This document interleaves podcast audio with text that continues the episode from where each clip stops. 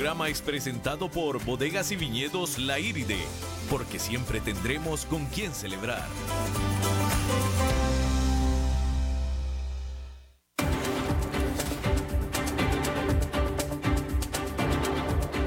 Inicia a las 5 con Alberto Padilla un programa diseñado con el objetivo de llevarte diariamente un tema de actualidad, acompañado siempre de reconocidos editorialistas, de lunes a viernes a las 5 de la tarde por CRC 89.1 Radio, a las 5 con Alberto Padilla.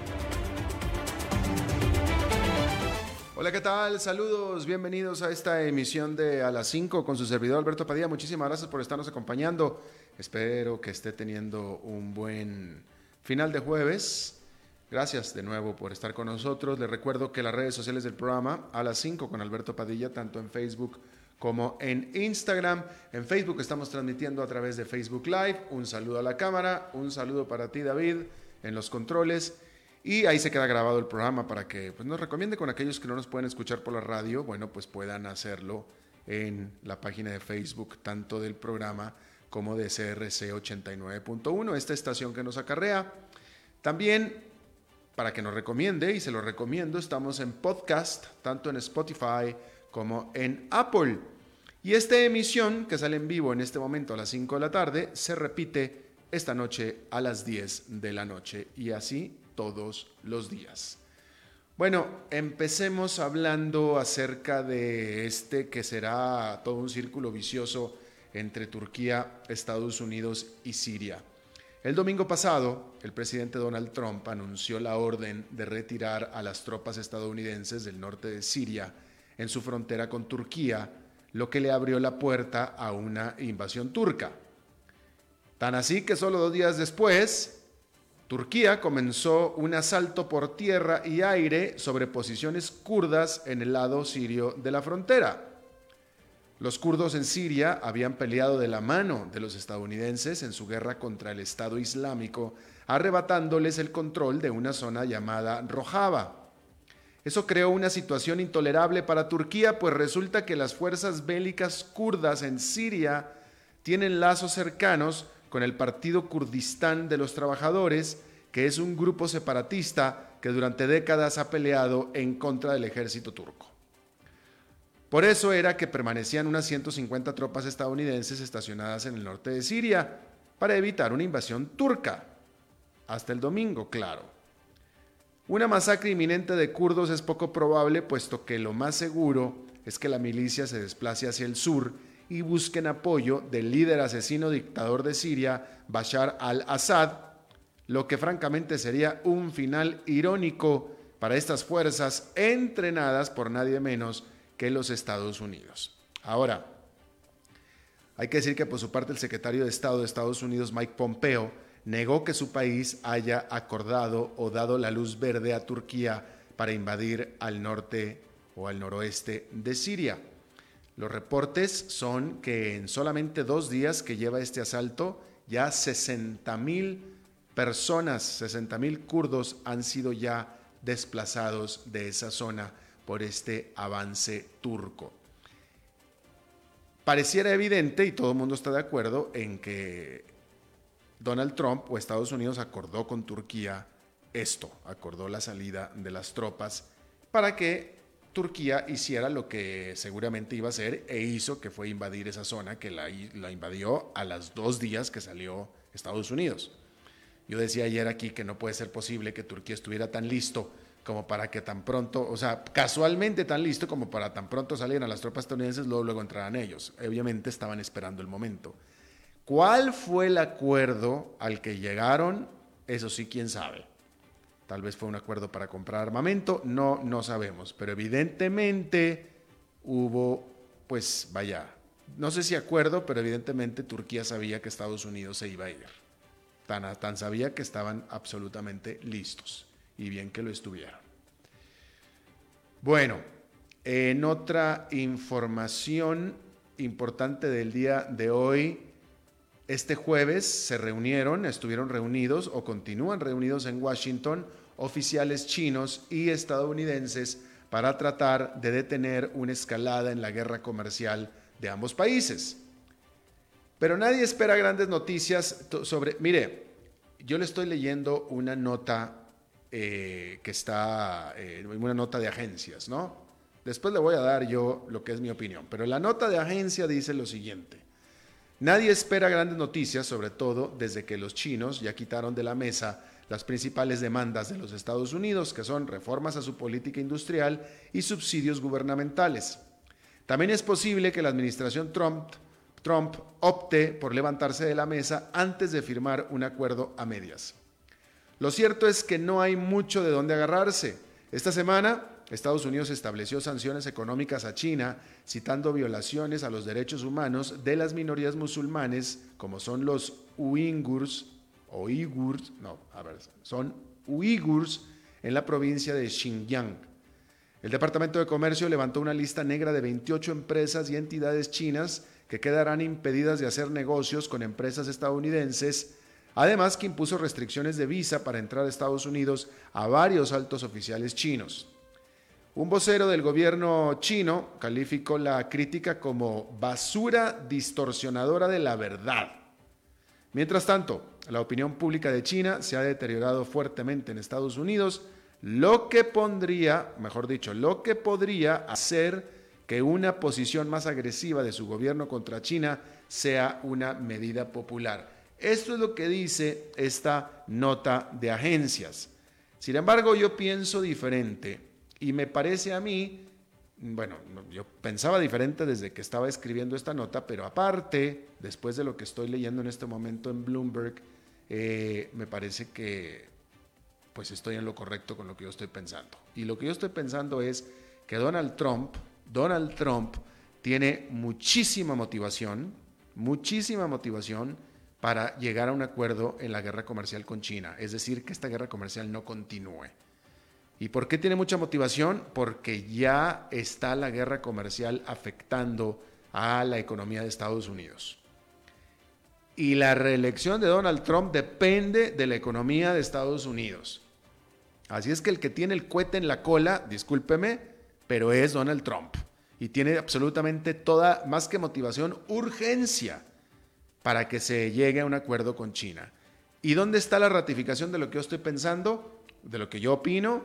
Bueno, pues Bloomberg está informando que Donald Trump dijo que este día, que ya cerró, este día primero de nuevas negociaciones comerciales en Washington, fueron bastante positivas, que fueron muy buenas este, este día, que fue muy bueno. Y ahora tanto así que el Standard Poor's 500, los futuros para mañana, están a, una, eh, fuertes alzas, a una ganancia importante hasta este momento, precisamente por el optimismo o por el positivismo respecto a esta declaración de Donald Trump.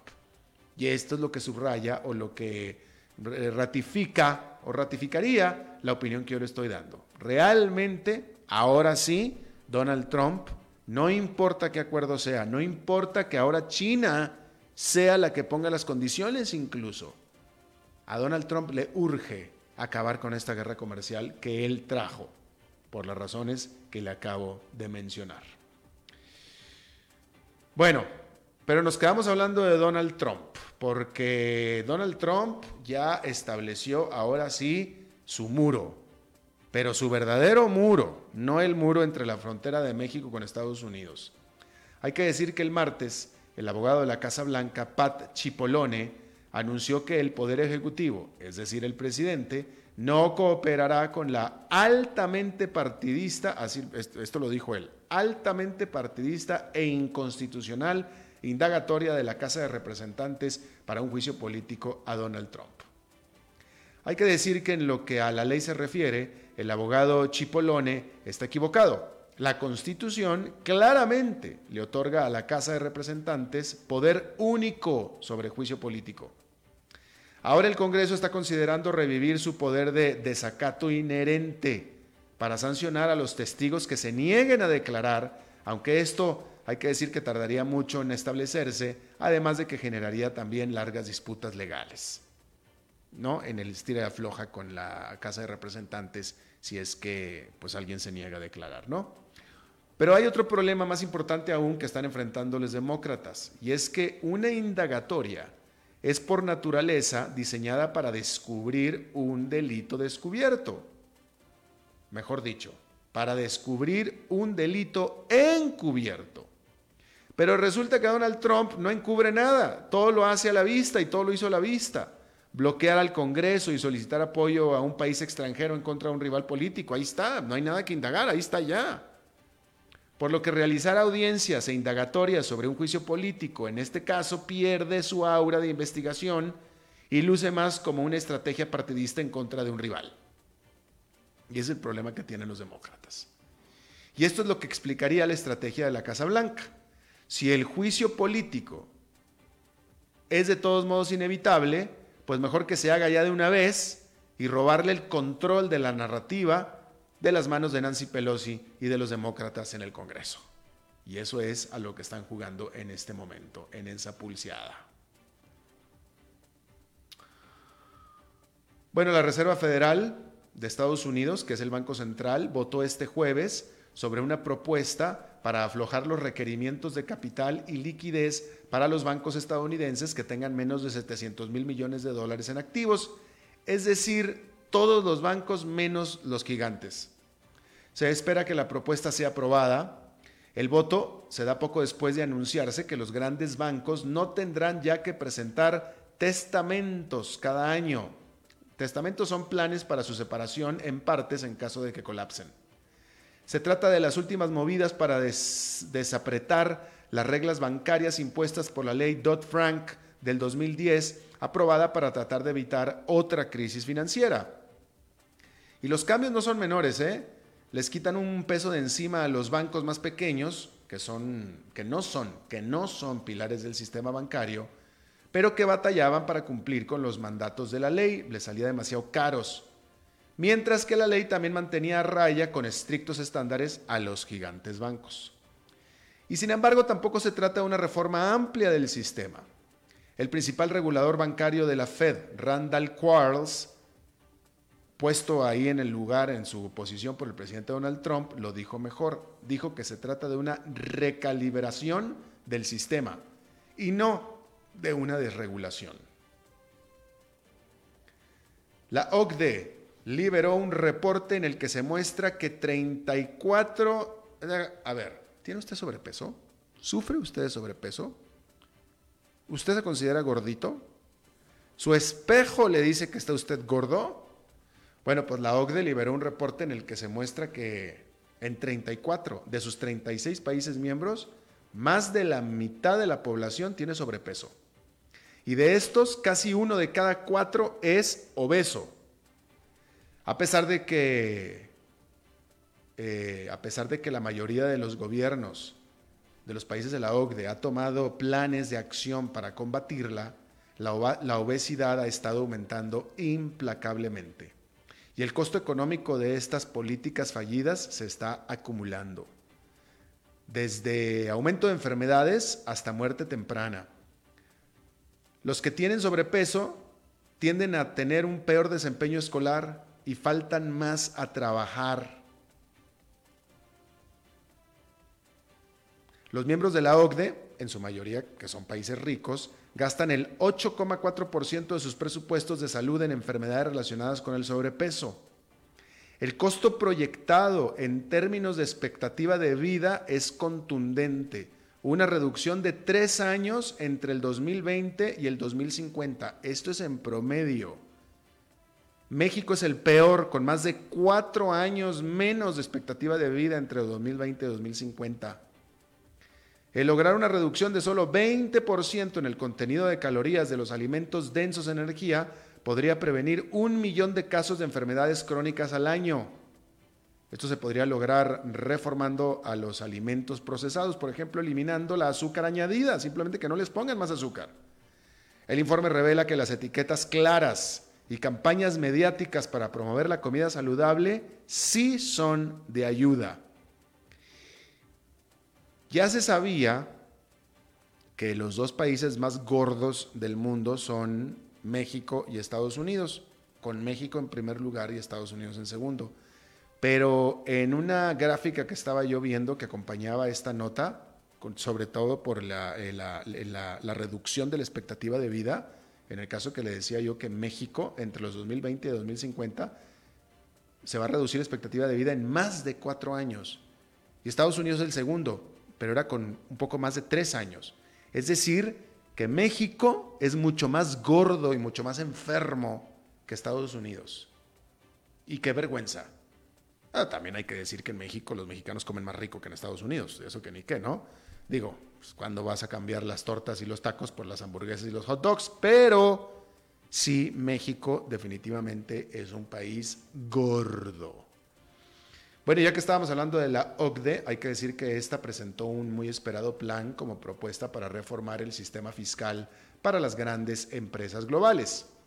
El plan está dirigido a que las empresas se les dificulte trasladar sus utilidades a través de las fronteras hacia países con impuestos más bajos y que paguen con más impuestos, o mejor dicho, que paguen más impuestos en los países donde venden sus bienes y sus servicios. La OCDE calcula que los gobiernos podrían aumentar su recaudación combinada en hasta 240 mil millones de dólares. Es decir, que eso es mínimo lo que están eludiendo en impuestos las empresas. 240 mil millones de dólares. El organismo busca que el plan sea aprobado e implementado el próximo año. Fíjese esta nota. Grecia que salió de su crisis de deuda apenas en abril del año pasado, ahora le están pagando para que pida prestado. Literalmente. Su última emisión de bonos tiene una tasa de interés negativa. El gobierno griego emitió bonos a 13 meses por 535 millones de dólares con una tasa de menos 0,2%. Otros países afectados por la crisis financiera europea, como España e Italia, también han logrado pedir prestado con tasas de interés negativas, es decir, en lugar de pagar intereses, reciben intereses. ¿Sí? Haga de cuenta que el banco le presta a usted dinero, a usted, a usted la tarjeta, a usted le paga el banco, le presta, le presta dinero y encima le da, le da dinero mensual por el dinero que le prestó. Literalmente así es. Pero algo que yo quiero anotar aquí, Grecia vivió una crisis brutal, junto con Europa, de la mano de Europa, pero la de Grecia fue brutal, brutal la crisis. Y las condiciones que le pusieron para rescatarla fueron brutales, como suele suceder. Si viene otros países o el FMI a prestarte dinero, te van a poner condiciones. Y te van a poner condiciones en el sentido de asegurar que vas a regresar el dinero que te prestaron que es a lo que estábamos hablando hace unos días con respecto a lo que está pasando en Ecuador en este momento, por ejemplo, ¿no? Que llegó el FMI, les prestó 4.200 millones de dólares, les puso condiciones, trataron de establecer las condiciones, entre ellas aumentar el precio de los combustibles, es decir, mejor dicho, quitarle el subsidio a los combustibles para que no se siga desangrando el Estado, y mire lo que está pasando en Ecuador en este momento, ¿no? Pero el punto que yo estoy tratando de hacer, fíjese lo que sucede cuando los países logran hacer la tarea que se les encomienda, como en el caso de Grecia. Grecia se la tragó y se la tragó fuerte y dura, primero con la crisis y después cumpliendo con las condiciones que le implementaron.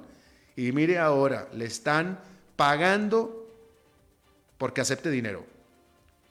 Y está creciendo de manera muy importante, por cierto, que también se lo informé aquí desde la vez pasada.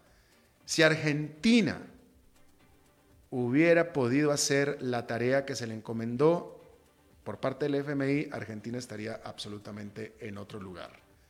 Pero pues no se ha logrado. No todos los países lo pueden hacer, pero Grecia es definitivamente un gran, gran ejemplo.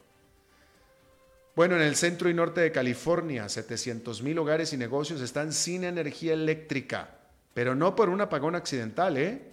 La eléctrica PG&E, que es la más grande del estado, decidió cortar el suministro como la, una manera de evitar incendios forestales que el año pasado mataron a decenas de personas. Es imposible saber cuánto durarán los fuertes vientos que causaron la decisión, por lo que los ciudadanos se apresuraron a acaparar esenciales. Algunas escuelas y negocios cerraron sus puertas y la falta de semáforos causó accidentes. El Premio Nobel de Química 2019 fue compartido por tres científicos que ayudaron a desarrollar baterías de litio-ion. Con sus baterías, John Goodenough, Stanley Whittingham y Akira Yoshino lograron mayor portabilidad de la energía para darle poder a aparatos desde teléfonos móviles hasta automóviles eléctricos.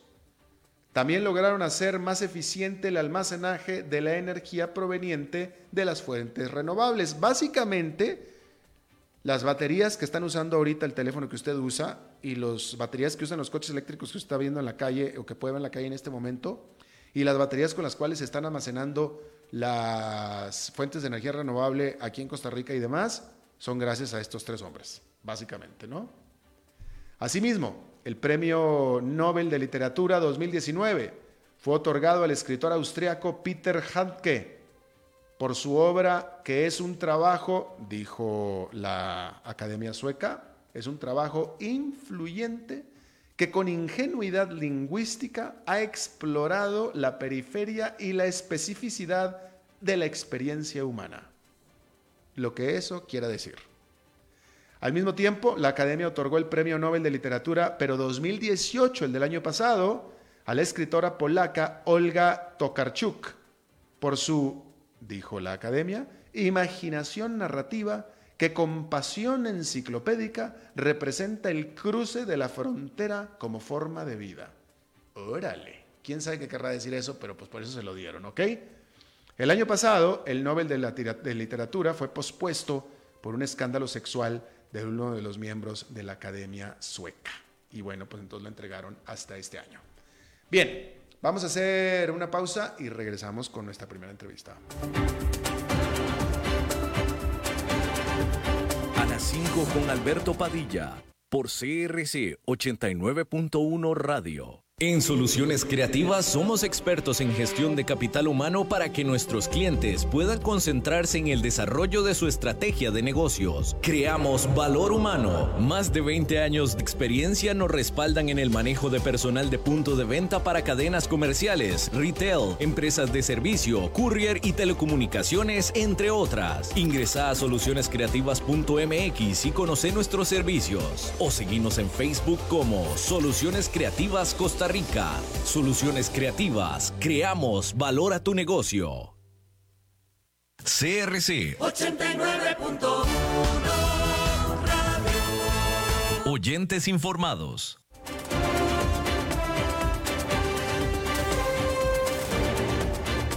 Seguimos escuchando a las 5 con Alberto Padilla.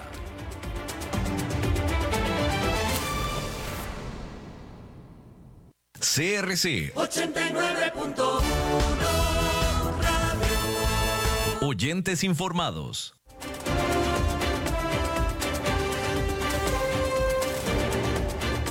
Seguimos escuchando a las 5 con Alberto Padilla.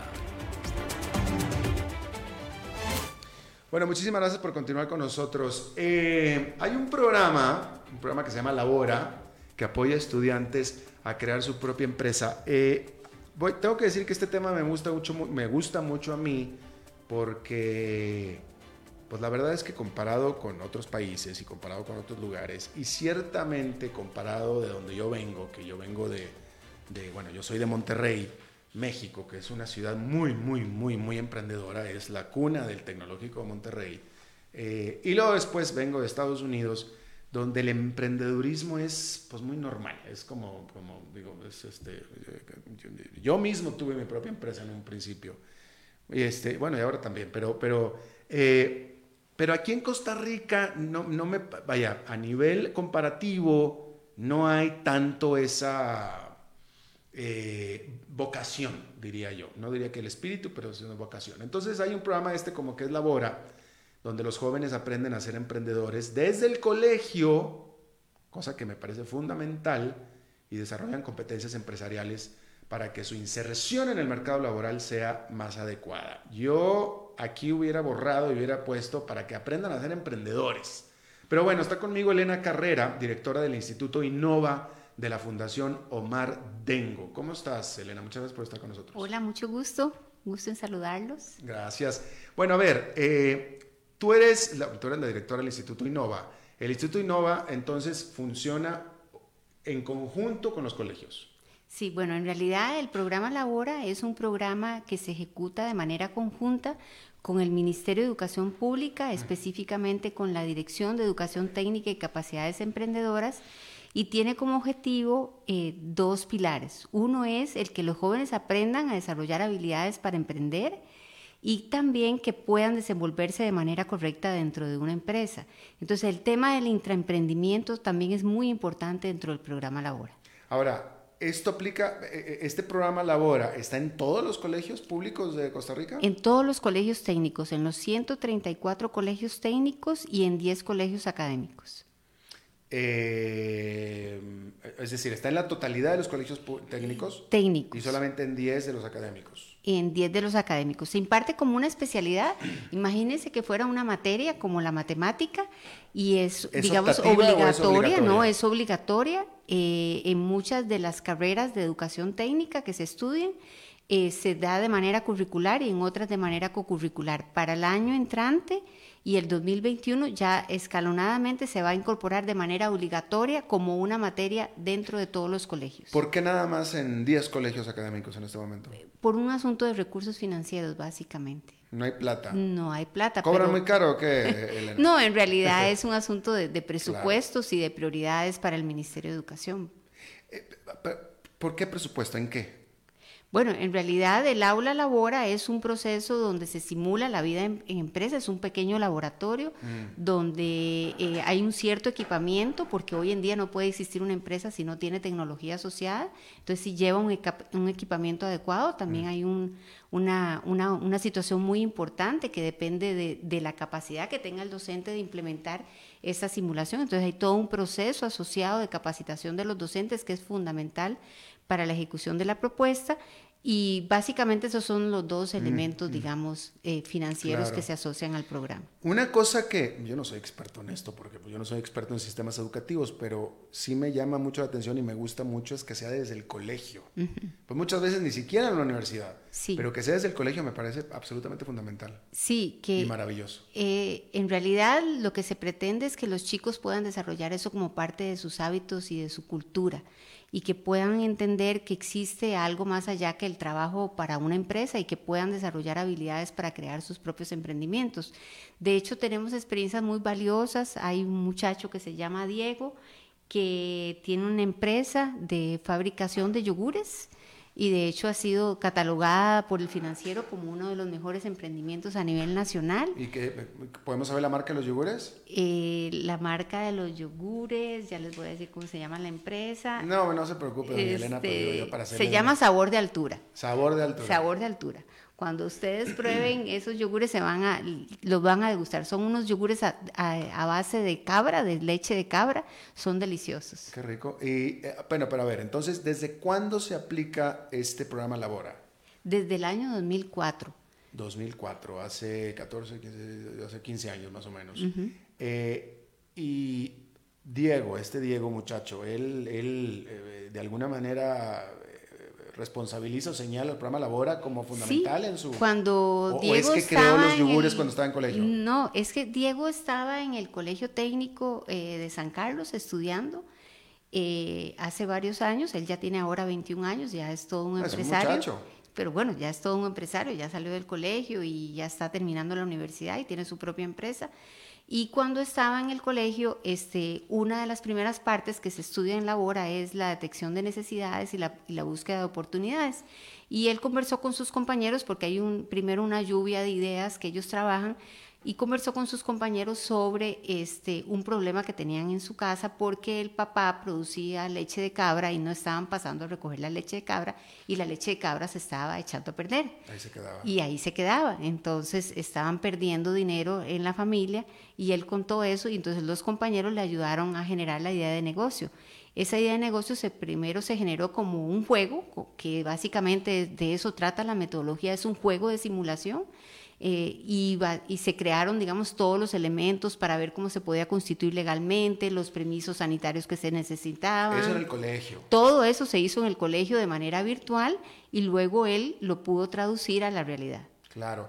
Fíjese, eh, eh, mire, yo que dije que soy de Monterrey, pero yo no estudié en el Tecnológico de Monterrey, yo estudié en la Universidad de Monterrey y son, son dos cosas diferentes, lo misma, la misma diferencia que estudiar aquí en la UCR y en el Tecnológico, ¿no?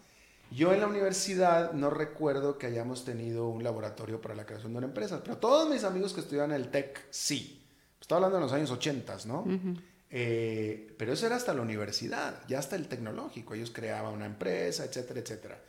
Yo reitero, a mí me parece fascinante y fundamental que acá se haga desde el colegio, me parece absolutamente fundamental.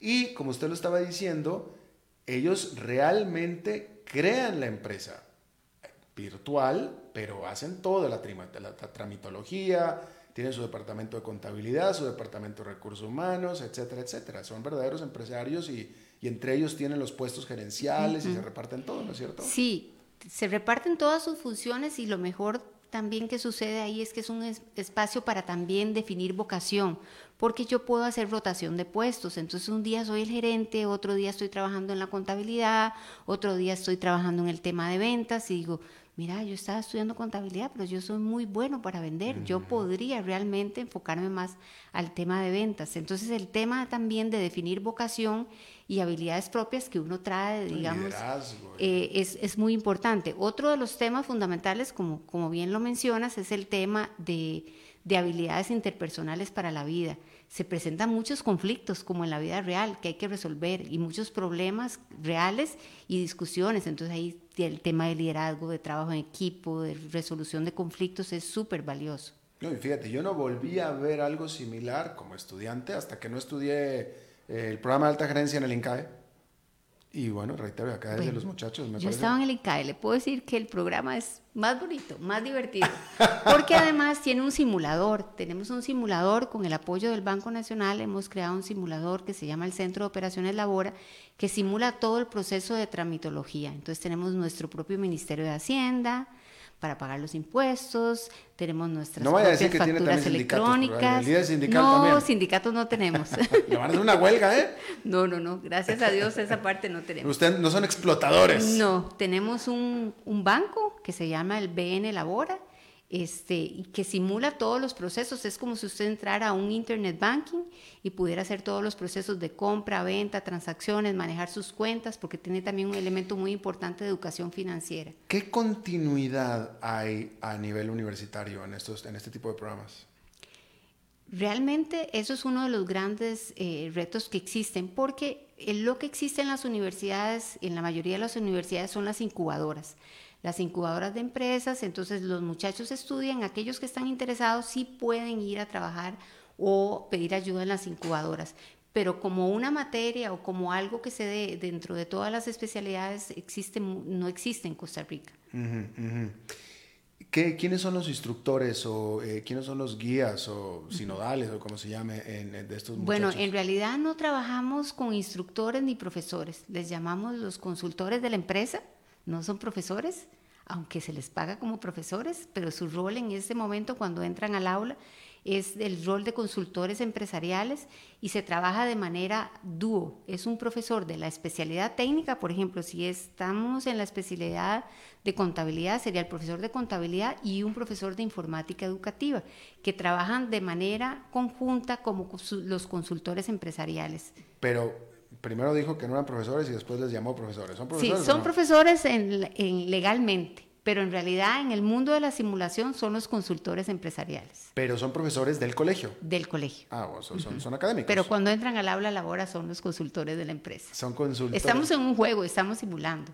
Y finalmente el que, el que manda son, los que mandan son los muchachos. Los que mandan son los muchachos, el gerente de la empresa, la junta directiva, y ellos están moviendo el proceso para que se genere el, desarrollo de la empresa. Otro en una empresa normal hay despidos. Hay despidos. Hay mal desempeño. Hay, despidos, hay mal desempeño y hay una evaluación del trabajo. Entonces, la evaluación de la empresa no se mide como una nota individual, sino que se trabaja un proceso de, de evaluación de crecimiento de la empresa.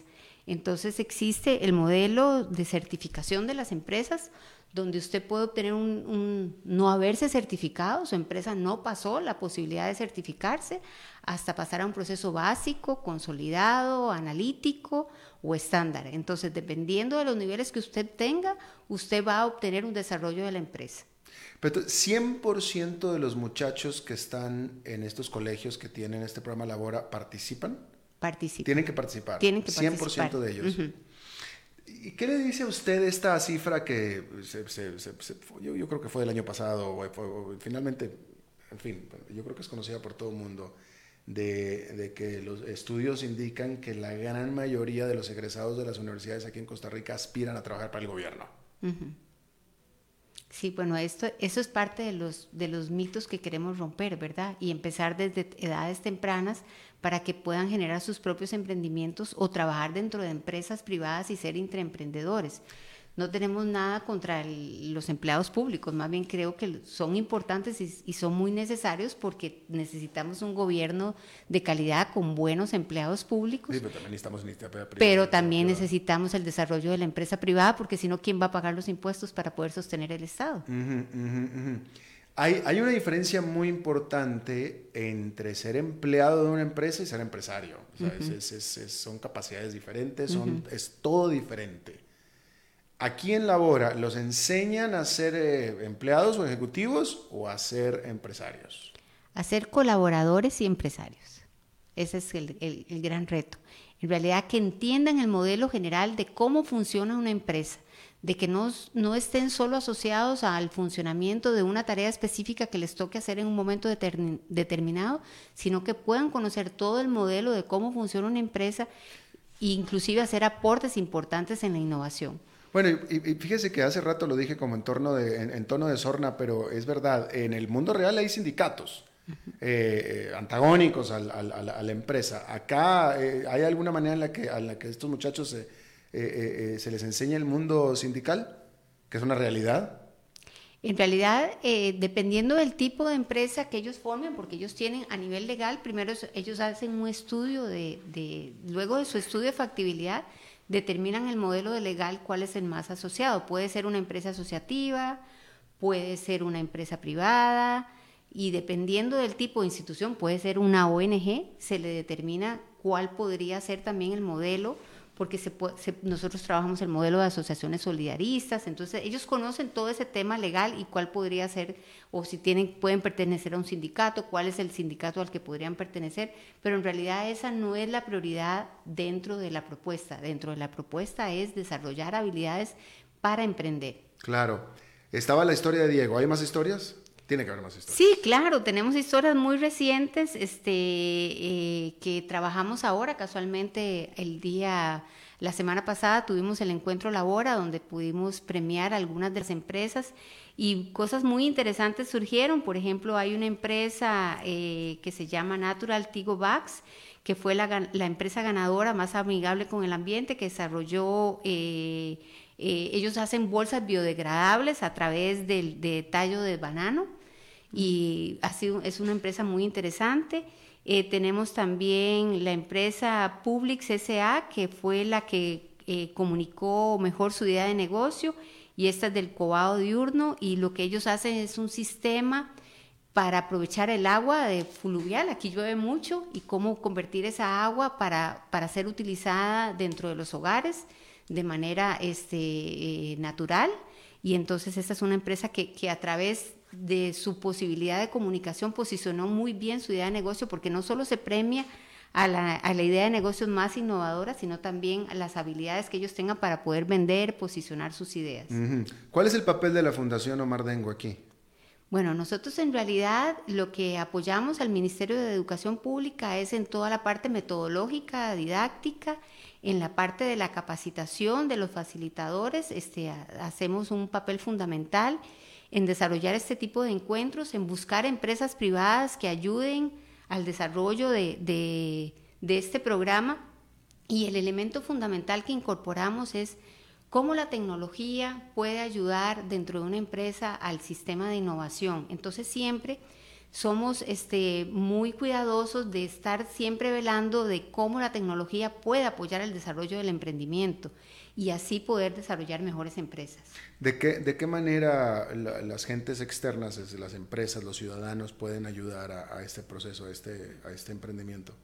Por ejemplo, con el Banco Nacional tenemos todo un programa de, responsabilidad social. Ellos nos han venido colaborando en todo lo que es la plataforma del centro de operaciones. A través de ellos creamos el, el sistema de, del banco virtual Tenemos también un, programa de, de asesoría y consultores empresariales. Entonces usted no tiene que salir, si usted quiere ser, puede ser uno de nuestros consultores, no tiene que salir de su oficina o de su casa, porque usted se inscribe en la plataforma y usted puede decir, yo soy un consultor que quiero ayudar en el tema de comunicación y entonces las empresas este, lo buscan y le pueden pedir consejos y usted puede ayudar a través de horas pro bono que usted puede dar consultoría a las empresas. Mire, bueno, pues Elena Carrera, directora del Instituto Innova de la Fundación Omar Dengo, que bueno, son responsables eh, y supervisores de este programa Labora. Eh, los felicito muchísimo, me parece una iniciativa súper, súper importante y maravillosa. Muchas gracias. Bueno, gracias a ustedes por la oportunidad. Hasta luego. Vamos a hacer una pausa y regresamos con más. A las 5 con Alberto Padilla, por CRC 89.1 Radio. En Soluciones Creativas somos expertos en gestión de capital humano para que nuestros clientes puedan concentrarse en el desarrollo de su estrategia de negocios. Creamos valor humano. Más de 20 años de experiencia nos respaldan en el manejo de personal de punto de venta para cadenas comerciales, retail, empresas de servicio, courier y telecomunicaciones, entre otras. Ingresa a solucionescreativas.mx y conoce nuestros servicios. O seguimos en Facebook como Soluciones Creativas Costa Costa Rica. Soluciones creativas. Creamos valor a tu negocio. CRC 89.1 Oyentes informados.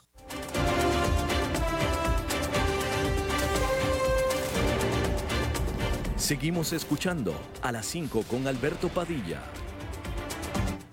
Buenos jueves y los jueves son de Fernando Francia. En esta ocasión no puede estar con nosotros en vivo, pero nos dejó su comentario grabado, así es que adelante.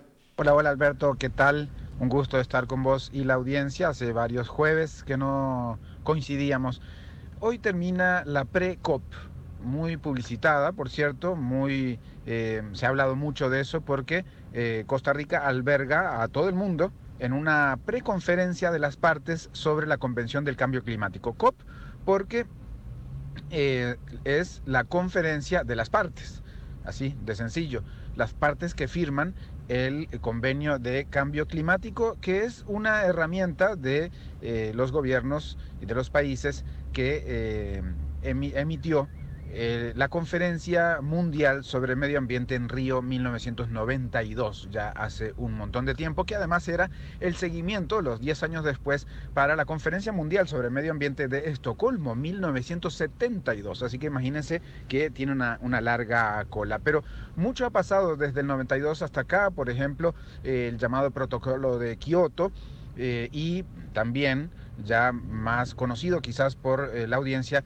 el Acuerdo de París, que fue hace poco, en 2015, y que Cristiana Figueres, la costarricense, em, fue la que lideró ese acuerdo político mundial em, para mejorar las condiciones eh, del planeta relacionado con el cambio climático. Ahora, ¿esto em, realmente tiene un asidero en la realidad de los países o no? ¿Los países realmente em, cumplen lo que pide estas eh, reuniones internacionales de cambio climático o no? Bueno, pero algunos sí y otros no, obviamente, eso es lo que pasa siempre, ¿no? Y también pasa que eh, las metas que se proponen a veces no son las mejores porque para que todo el mundo pueda acordar comprometerse a ello, pues entonces no se hacen las metas más radicales. Por ejemplo, para mm, el 2050 ya es una, unas seis decenas, es decir, unos 60 países los que em, pretenden ser carbono neutral en ese momento, incluido Costa Rica, que había sido de alguna manera un poco pionero em, el país, porque pretendía hacerlo en 2021, pero claramente ya a, las puertas del 2020 eso no, no se va a lograr.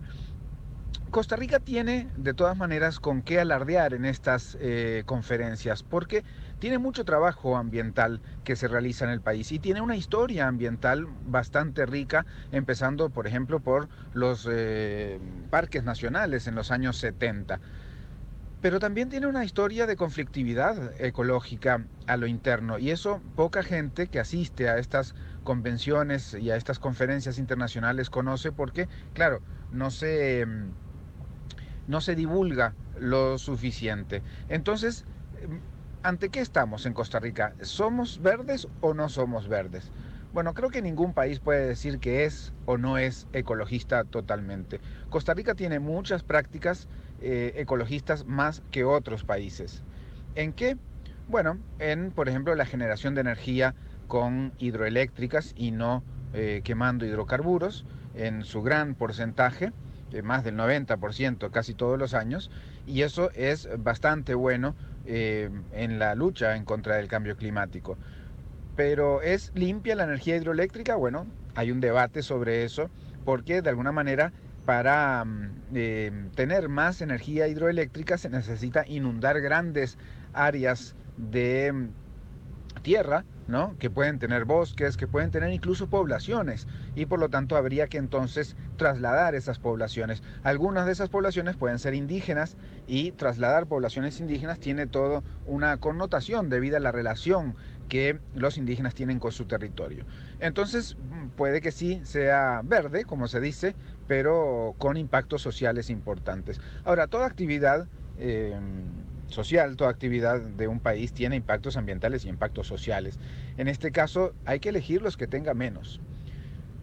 Por otro lado, en el tema de la emisión de carbono también tiene relación, por ejemplo, el uso de pesticidas Em, en el campo. Y resulta que Costa Rica es uno de los principales em, usuarios de pesticidas en el mundo. ¿No? Si se mide de forma per cápita o de forma más bien por, por, territorio del país. Y esto pues no es muy halagüeño para, para Costa Rica porque em, se genera un impacto ambiental muy fuerte. Deberíamos ir hacia una agricultura un poco más sostenible que no dependa tanto de los mm, plaguicidas y fertilizantes. Eso eh, por un lado, pero por otro lado también está la expansión piñera y están otro montón de actividades con impactos ambientales fuertes que podría eh, poner en entredicho esta fama mundial de Costa Rica. No la pone, ojo, y aquí es donde eh, problematizo un poco el asunto, no la pone en entredicho porque Costa Rica tiene suficiente fondo ecologista como para, a pesar de tener muchas prácticas no ambientales, sostener aún así su imagen verde, sobre todo con el tema parques nacionales, sobre todo con el tema cobertura boscosa, que aunque se dice que crece, en algunos sectores está decreciendo, pero eh, depende cómo se mida esa cobertura boscosa. Muchas imágenes satelitales muestran como cobertura boscosa cualquier cultivo de árboles y eso no es lo mismo. No es lo mismo un bosque primario, un bosque secundario que un cultivo de árboles para madera. Eso está claro. Entonces, em, Costa Rica albergó pues la preconferencia de las partes sobre el cambio climático. La conferencia será en Chile. Eh, alardeó de su estado ecologista, de su, de su país verde, eh, lo bien que hace porque muchos otros países no son tan amigables con el ambiente, pero debería poner un poco más atención en los debe que tiene el país, que son muchos y que tienen que ver con todos los aspectos, la agenda verde, el tema ambiental propiamente, la agenda azul, el tema marino, con los recursos eh, marinos y también con la sostenibilidad de la pesca, entre otros muchos que hay que abordar seriamente en el país. En ese sentido, Alberto, y déjame nada más ya para terminar, hay mucho movimiento social que ha estado siempre cuestionando todo este tema de em, lo verde que es Costa Rica o lo no ecologista que es Costa Rica, justamente por esos temas, por las piñeras, por eh, em, algunos em, megadesarrollos que se pretenden hacer en zonas protegidas, por eh, la búsqueda de energía eh, de una forma no sostenible, por los pesticidas que se usan sin control, eh, por tanta cosa que eh, en la que Costa Rica no queda bien ante, ante el mundo.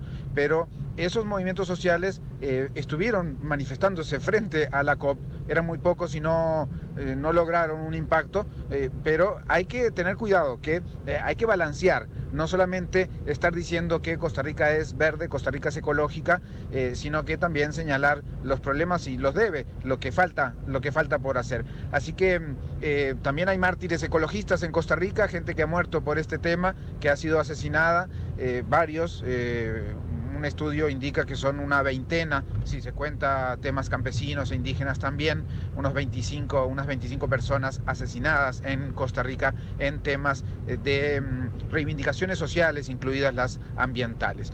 Todo esto, Alberto, es un poco el panorama em, del tema ecologista en Costa Rica, que habría muchísimo, muchísimo para hablar, eh, pero ya que terminó la pre-COP, la tan cacareada pre-COP, pues eh, vale la pena a menos mencionarlo.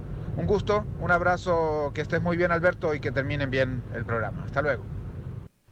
Bueno, pues no, muchísimas gracias a ti, Fernando Francia, que sí, efectivamente, por alguna razón u otra, no había podido eh, estar los jueves como es acostumbrado. El jueves pasado, pues aquí estuvo con nosotros eh, Rodrigo Cubero, el presidente del Banco Central, y pues este tuvo que morir el segmento de Fernando Francia ya el pasado jueves ya no me acuerdo ni qué pasó, pero bueno, un gusto que haya estado eh, Fernando de nuevo otra vez acá con nosotros, hablando de los temas que a él le gustan, que él maneja, en este caso, bueno, pues los, los temas de, la copy, de la... Y del debate si es verdad que Costa Rica es verde o no es verde, o qué tan verde es a la hora de la hora, ¿no? Eh, la gran realidad trágica es que muchas de las iniciativas verdes que tomamos mm, a nivel país, pero también a nivel personal, es que traen consigo una estela nada verde, ¿no? Este, lo hablaba ahí Fernando Francia, ¿no? Que para poder hacer eh, energía, para poder producir energía hidroeléctrica, bueno, pues hay que inundar una serie de tierras, etcétera, hay que hacer una serie de afectaciones. Bueno, pues ahí está, ¿no? Este, y, pues en muchas otras iniciativas que nosotros podemos hacer, que, consideramos que son verdes, este, pues a la hora a la hora no necesariamente lo son, o eh, nosotros lo hacemos verde, pero el producto de lo que, o el, origen, o el origen, de, pues no, no es tan verde, entonces eh, bueno, vaya, la realidad es que los humanos somos bien, bien destructores y hasta cuando queremos salvar las cosas y salvar el planeta y salvar eh, ser ecológicos, hasta entonces, hasta en ese momento, somos también destructivos. Eh, y, pues sí, la solución, vaya, muchas de las iniciativas de, para, de sostenimiento, para hacer las cosas sustentables, tienen de nuevo una cola eh, muy sucia, muy negra, y es producto de nuestros procesos, o sea, es decir, somos intrínsecamente destructores de la ecología, los, los, humanos, es que lo somos, por más que no queramos hacerlo, lo somos, somos destructores. Bueno, ya, eh, bueno, ya, ya estamos, ¿no? ¿Ya nos vamos? Bueno, pues eso es todo lo que tenemos por esta emisión de a las 5 con su servidor Alberto Padilla. Muchísimas gracias por habernos acompañado. Espero que esté terminando ahora sí su jueves en buena nota, en buen tono. Ya mañana es viernes y pues mañana nos reencontramos a las 5 de la tarde, es decir, dentro de 23 horas. Que la pase muy bien.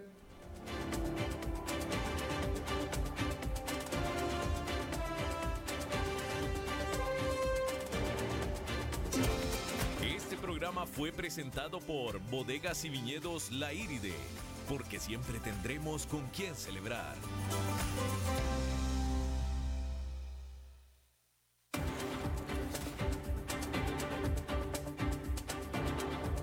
Concluye a las 5 con Alberto Padilla un programa diseñado con el objetivo de llevarte diariamente un tema de actualidad, acompañado siempre de reconocidos editorialistas, de lunes a viernes a las 5 de la tarde por CRC 89.1 Radio, a las 5 con Alberto Padilla.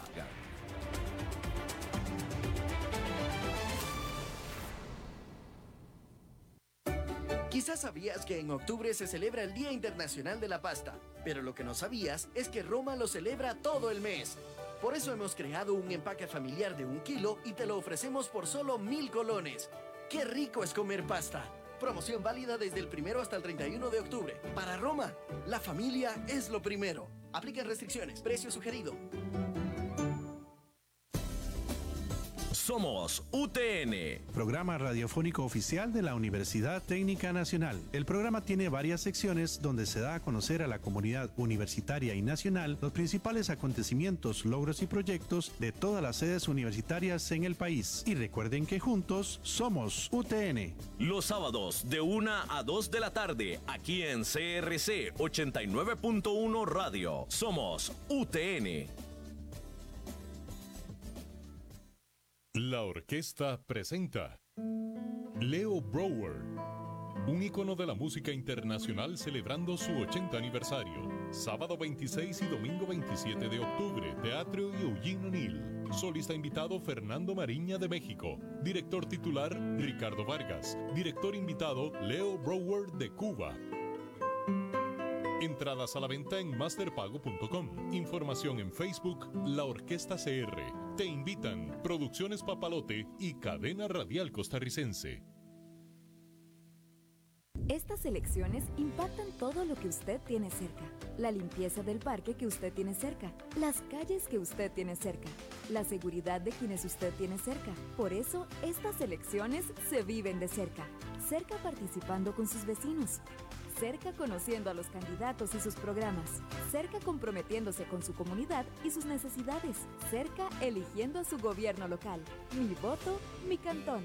Elecciones Municipales 2020. Un mensaje del Tribunal Supremo de Elecciones. ¿Sabías que si son detectados a tiempo, el 90% de los casos de cáncer de mama son curables? Pero 4 de cada 10 mujeres no se hacen los controles.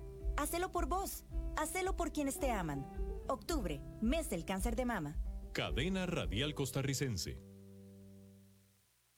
Todos somos seres humanos. Iniciamos nuestro camino en esta vida de la misma forma, partiendo de eso tan pequeño que se llama célula. Todos necesitamos de esa canción interna para iniciar cada día. Por supuesto, hablo del latido de nuestro corazón.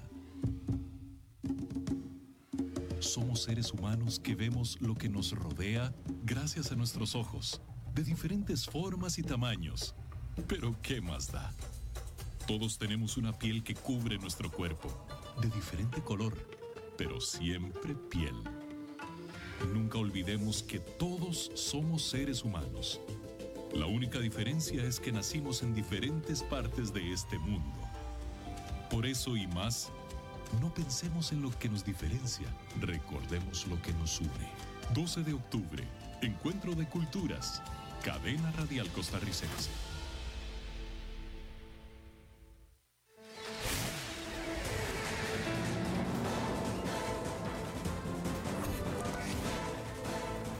Inicia el resumen informativo en noticias CRC 89.1 Radio.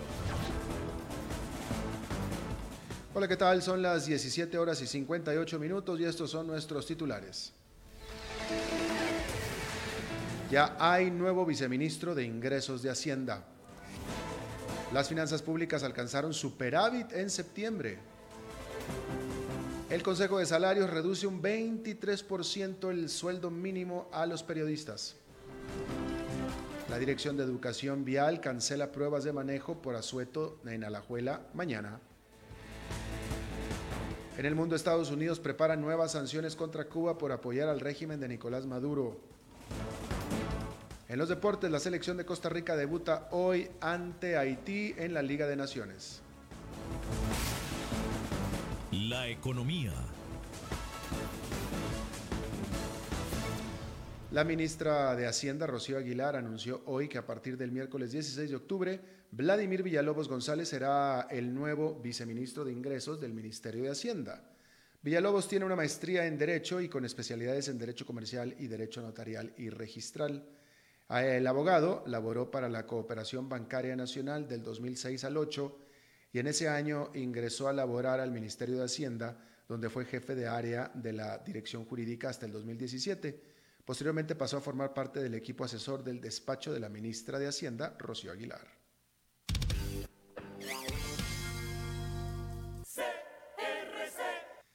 Las finanzas públicas alcanzaron un superávit de 44 mil millones de colones en el mes de septiembre, según anunció el Ministerio de Hacienda. La ministra Rocío Aguilar señaló que, en este, que este escenario no se presentaba desde el 2016. Las estimaciones de Hacienda aseguran que se percibió 48% más que el mismo periodo del año pasado. Aguilar recalcó que el impuesto sobre el valor agregado, el IVA, y el adelanto del impuesto sobre la renta permitieron que estos números fueran posibles. Empleo. El Consejo Nacional de Salarios acordó reducir un 23% el salario mínimo de los periodistas, según salió publicado este jueves en el diario oficial La Gaceta. Los periodistas hasta hoy tenían un 23% de añadido sobre el salario base de un trabajador profesional en razón de su disponibilidad. Sin embargo, el Consejo Nacional de Salarios consideró que este sobresueldo era discriminatorio para otros profesionales del área de comunicación, como producción audiovisual, relaciones públicas, publicidad, entre otros más. Servicios. La Dirección de Educación Vial canceló las citas de las pruebas prácticas y teóricas de manejo que estaban programadas para mañana viernes 11 de octubre en la sede de Montesillos. Esto se debe al asueto que se decretó en Alajuela por motivo del Día de las Culturas que se conmemora el 12 de octubre. La entidad informó que durante el mes se contactará a los usuarios a través de una llamada telefónica o un correo electrónico para indicarles la nueva fecha de la prueba práctica.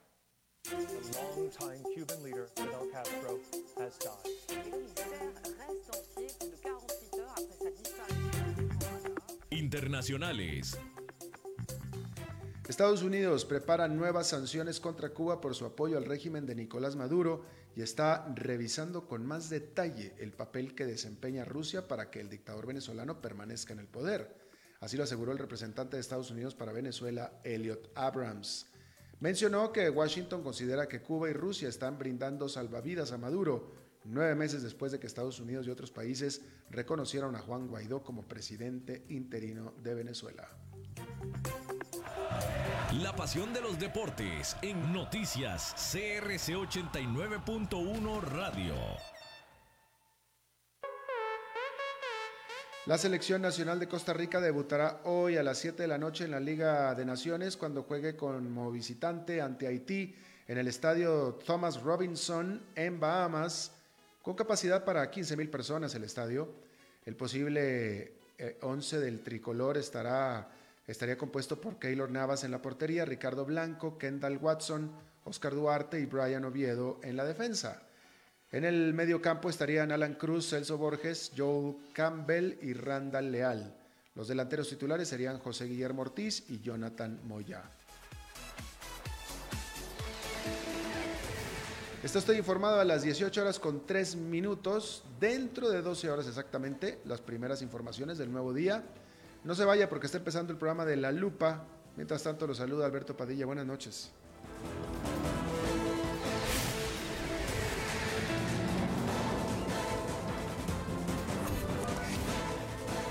Este fue el resumen informativo de Noticias CRC 89.1 Radio.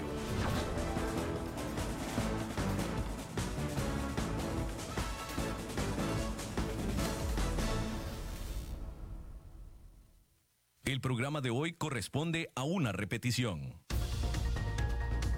Inicia La Lupa, el programa que muestra los hechos en su tamaño real, con los periodistas Carlos Villalobos y Gilda González. Escúchalos de lunes a viernes de 11 de la mañana a 12 mediodía por CRC 89.1 Radio. Hola, puña, buenos días, buenos días. Aquí ya estamos al aire porque está llegando nuestro invitado. Muchas gracias por estar en La Lupa. Son las 11 con dos minutos.